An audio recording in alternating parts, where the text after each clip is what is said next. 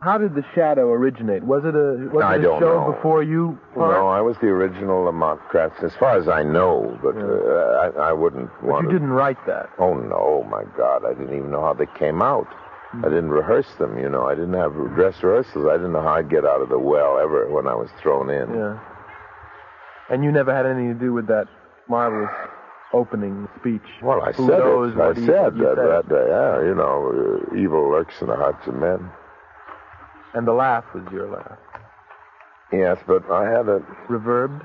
no. I no. Oh, for my goodness, I just did it, and all the children in the world did it. You know, in those Oh, days, know. I every did it. kid. Yeah, But I don't think I heard you originally. I was it. You just don't know. I was Lamont Cranston. In the 40s, too?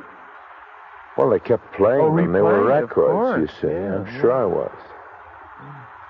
Oh, that was my favorite radio show. Yeah. People keep talking about it. I hear on television people keep talking, making jokes about Lamont Cranston. They Yeah. still remember that I name. remember it. Yeah. The Shadow. And they don't know I was it. I keep wanting to say that was me. Were there other Lamont Cranston? yes.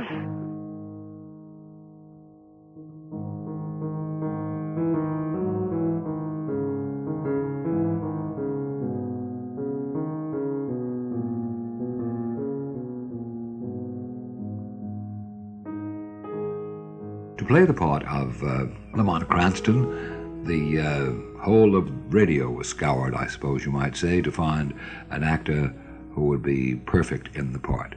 And of course, they found the actor who was perfect in the part because they went to Orson Welles, who by that time had quite a reputation and had also achieved great fame on Broadway already because he had become perhaps the youngest, most successful producer in the history of Broadway.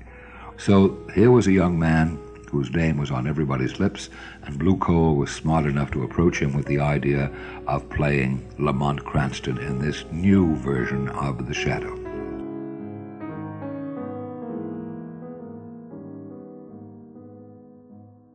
In the fall of 1937, Orson Welles was busy readying for a Mercury Theater Broadway production of Julius Caesar. The agency Ruthrauff and Ryan approached Welles about the possibility of starring in a weekly radio series. His signing was announced in the New York Times on August 29, 1937. Welles's contract allowed him to miss rehearsals and readings. He was paid $75 per week, or roughly 1,500 today, for one half hour of weekly work. Orson was very, very busy at that time, and it seemed almost impossible for him to take on such an assignment, but uh, great concessions were made so that he would be able to take it on. Among the concessions, well, perhaps the biggest, of course, was that he would not have to attend rehearsal, that uh, the program would be prepared and almost completed, except for his appearance, and when the moment came that they would be ready for him, they were prepared to send for him at the theater where he would be rehearsing his own company, the Mercury Theater, and he would come down in a chauffeur driven limousine or a taxicab to the studio where we were working. We were at the RCA studio on 24th Street between uh, 3rd Avenue and Lexington Avenue in New York, and Orson was working at the Princess Theater with the, his Mercury group. The Princess Theater was on 39th Street and Broadway.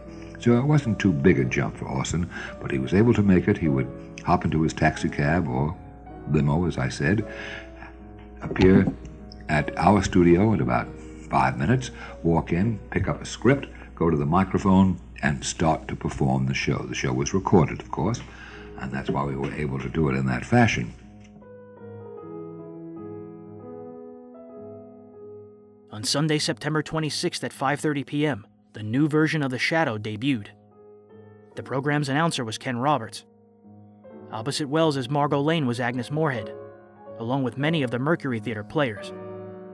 It meant nothing to Orson that first series. Uh, what happened was the Mercury Theater wanted, uh, they all wanted jobs on Sunday because they were not playing on Sunday, and they all decided to get in radio. And they decided if they could take over a radio show, it would be great.